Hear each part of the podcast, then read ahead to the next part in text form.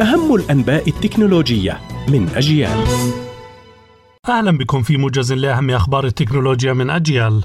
منصة تويتر تضيف ميزة جديدة تحسن من تفاعل المستخدمين مع التغريدات، حيث تتيح التعليق على التغريدات عبر صور أو مقاطع فيديو بدلا من استعمال النصوص أو العبارات المكتوبة كما جرت العادة سابقا.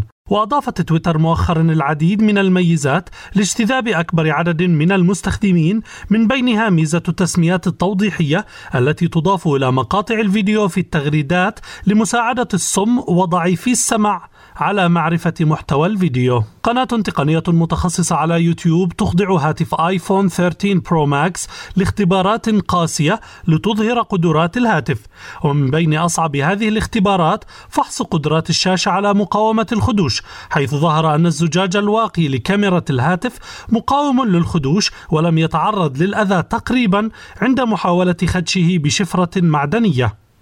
وأظهر هاتف آيفون نتائج ممتازة لتحمل النار، فبعد تعريض شاشته للهب الولاعة لمدة ثلاثين ثانية تقريبا لم تظهر على الشاشة أي آثار للحرق، كما لم يتأثر عملها أو حساسية اللمس فيها.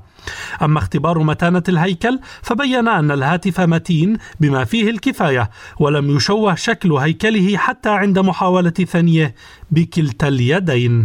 مواقع تقنية تسرب صورا لشكل هاتف ريزر ثلاثة الجديد الذي تستعد موتورولا لإطلاقه قريبا كإصدار جديد من هواتفها القابلة للطي.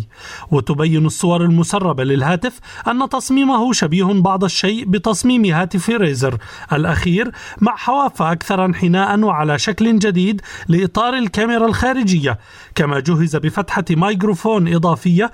وسيكون الهاتف الجديد قادر على العمل مع شبكات ال فايف جي، وسيجهز بأحد أفضل المعالجات ونظام تشغيل أندرويد اثنا عشر وشريحة للدفع الإلكتروني، إضافة لتقنيات عزل الضوضاء الخارجية لتأمين صفاء ممتاز للصوت أثناء المكالمات الهاتفية. إلى اللقاء.